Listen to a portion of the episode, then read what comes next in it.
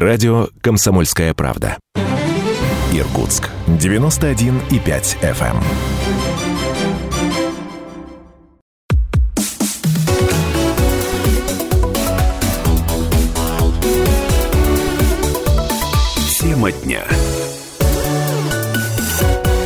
91,5 FM в Иркутске, 99,5 в Братске, сайт kp.ру. Из любой точки мира это все радио. Комсомольская правда. Программа «Тема дня» в студии Евгения Дмитриева. Приветствую всех наших слушателей. И вначале расскажу, как мы проведем ближайшие 45 минут. В следующей части программы будем говорить о том, как экологи помогают сделать туризм более цивилизованным, безопасным, комфортным, при этом сохраняя дикую природу. Но в 18.30 эстафету принимает директор театра кукол «Аистенок» Андрей Стрельцов. А поговорим о проекте, который помог сделать возможным открытие театрального сезона в Иркутской области. Ну а прямо сейчас о самых заметных новостях и начиная с хроники коронавируса. По данным на сегодняшний день в Иркутской области подтвердили еще 87 новых случаев заболевания COVID-19. По данным оперштаба, общее число зараженных 16 360 человек, госпитализировано 685 пациентов, 37 находятся в тяжелом состоянии, амбулаторно лечится 1624 жителя. Ну а тем временем у одного игрока баскетбольного клуба «Иркут» обнаружили коронавирус. Об этом сообщается на странице клубов во ВКонтакте. 28 августа команда сдаст повторный тест, ну а до этого времени игроки будут тренироваться в дистанционном режиме. И хорошая новость сегодняшнего дня. Бассейны в Иркутской области откроются для всех. Соответствующие изменения внесены в указ губернатора. Учреждения могут работать при условии заполняемости помещений не более чем на 50% от нормы. Также необходимо выполнять рекомендации Роспотребнадзора по профилактике COVID-19 в учреждениях физкультуры и спорта. В частности, обслуживание предлагают вести по предварительной записи. Часть кабинок для переодевания будут закрыты. Это необходимо для соблюдения дистанции между посетителями не менее полутора метров. Групповые занятия также ограничиваются по численности. К другим темам в Усть-Куте до конца года будет построен медицинский корпус для больных пневмонией. Исполняющий обязанности губернатора Иркутской области Игорь Кобзев посетил строительную площадку, где возводят объект в рамках рабочей поездки в Усть-Кут.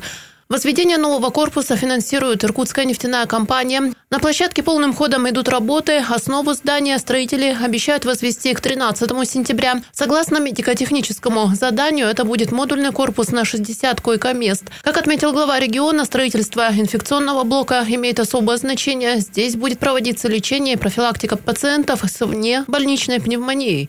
Игорь Кобзев отметил возведение нового корпуса. Это один из отличных примеров социального партнерства, ответственности бизнеса. Я напомню, договоренность о строительстве корпуса была достигнута между ВРИО губернатора Игорем Кобзевым и руководством ИНК в июне в ходе рабочего визита главы региона на предприятие. Идем дальше. По фактам незаконных рубок в Иркутской области возбудили более тысячи уголовных дел. Пути решения проблемы нелегальной заготовки леса в регионе обсуждали на заседании областной межведомственной комиссии за 7 месяцев этого года специалисты Министерства лесного комплекса и лесничеств провели почти 17 тысяч проверок для предотвращения и выявления фактов незаконных рубок. К уголовной ответственности привлекли 322 человека. Результат рейдовых мероприятий – это снижение показателя незаконных лесозаготовок на 40% по сравнению с таким же периодом прошлого года. Продолжит исполняющий обязанности министра лесного комплекса Иркутской области Дмитрий Петренев. Незаконные рубки, как показывает практика, совершают не те лица, которым нечего кушать, а совершают это именно умышленные преступления, э, лица, которые ради легкой, быстрой наживы идут в лес, незаконно заготавливают древесину. Это организованные преступные группы. Вообще лесная преступность, она достаточно организована, использует и технику, и средства связи, э, имеет и соответствующую коррупционную составляющую. То есть это фактически преступная деятельность, с которой нужно непримиримо бороться. И второй момент, если спросить любого лесничего на местах, почему происходят незаконные рубки, почему они становятся возможными, ответ будет один. Это отсутствие лесоустройства на территории Иркутской области. Отсутствие лесоустройства и таксации леса, четкое понимание количества, качество древесины, которая находится в лесах Иркутской области.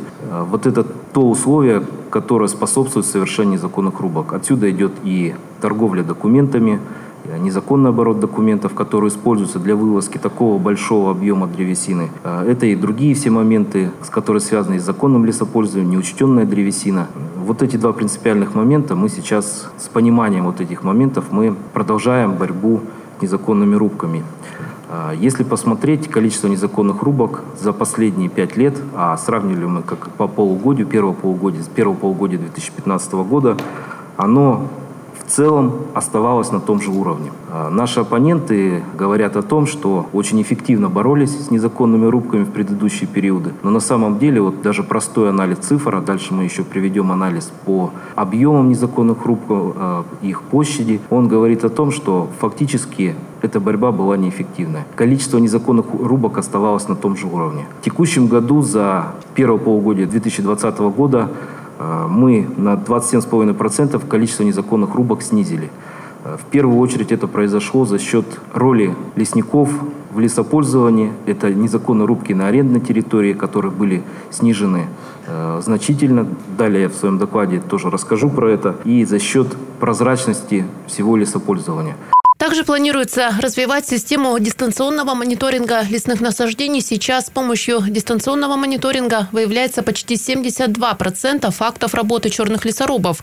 Сейчас идет выполнение госзадания, в результате чего под наблюдением спутников в Иркутской области будет находиться более 43 миллионов гектаров в 34 лесничествах. Предлагается также во взаимодействии с лесопользователями создать на лесных дорогах посты с камерами видеонаблюдения, которые будут фиксировать, сколько сколько машин заезжают и выезжают с делян и какой объем древесины вывозится из леса. В Рио губернатора Игорь Кобзев поручил также подготовить э, предложение по взысканию с арендаторов компенсационных выплат э, за пользование автодорогами регионального и муниципального значения. Глава региона отметил, лично проехал по многим и увидел, во что их превращают лесовозы. Далее о погоде посмотрим, что на завтра обещают синоптики.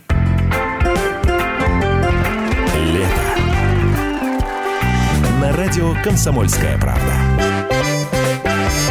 Итак, по данным портала Гисметео, во вторник в Иркутске утром плюс 14, а небольшой дождь, а днем, возможно, гроза до плюс 20, ветер до 8 метров в секунду западного направления. К вечеру столбик термометра опустится до плюс 16 градусов. Лето. На радио «Комсомольская правда». Далее информация для автолюбителей. До 7 сентября частично ограничено движение транспорта по одной полосе в районе бизнес-центра «Академический». В Иркутске это связано с ведением аварийно-ремонтных работ на сетях теплоснабжения. 31 августа и по 5 сентября в Иркутске пройдет акция по сбору вторсырья в переработку. Иркутяне могут сдать макулатуру, пластик, стекло, жестяные и алюминиевые банки. Также принимаются на утилизацию батарейки и энергосберегающие лампы. В рамках акции также будет организован сбор корма, круп, овощей для животных из приютов и сбор одежды в хорошем состоянии, которую передадут нуждающимся гражданам. Передвижные пункты акции «Скажи мусору нет» в Иркутске будут работать. 31 августа у сквера имени Кирова, 1 сентября на парковке УТЦ «Домашний» на рабочего штаба, 2 сентября у школы номер 19, это Академгородок, 3 сентября на площади бульвара Постышева, 4 сентября в сквере возле остановки кафе, это 2 Иркутск, и 5 сентября на площадке у торгового центра Первомайский. Сейчас переносимся в северную столицу Иркутской области. Братск получит дополнительные деньги из областного бюджета на отлов, содержание стерилизацию безнадзорных животных. Ну а в следующем году в промзоне жилого района «Энергетик» построит государственный приют для брошенных животных. Эти вопросы мэр Братска Сергей Серебренников обсудил с руководителем ветеринарной службы Иркутской области Сергеем Шевченко.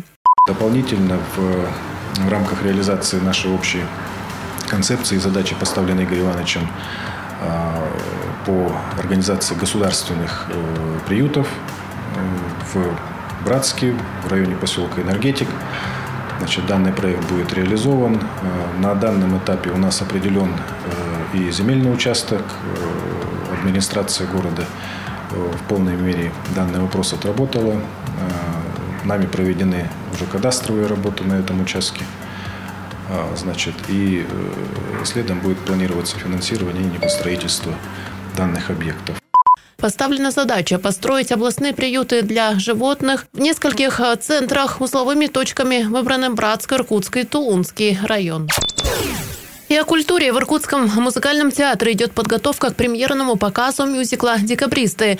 Уже сдан макет декораций, показаны эскизы костюмов. Увидеть воочию убранство спектакля и игру главных героев, конечно, зрители смогут только на премьере. Действие постановки будет происходить в двух плоскостях в Санкт-Петербурге до и во время восстания и в Сибири, рассказали в Иркутском музтеатре. Над спектаклем работают художники из Санкт-Петербурга, балетмейстер из Москвы, сотрудники театра. Музыка написана двукратным обладателем национальной премии «Музыкальное сердце театра» Евгением Заготом. Премьерный показ декабристов состоится в декабре. Примечательно, что в 2020-м отмечается 195 лет со дня восстания на Сенатской площади и 230 лет со дня рождения князя Трубецкого.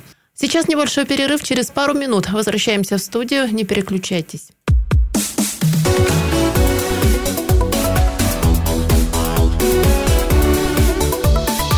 Тема дня.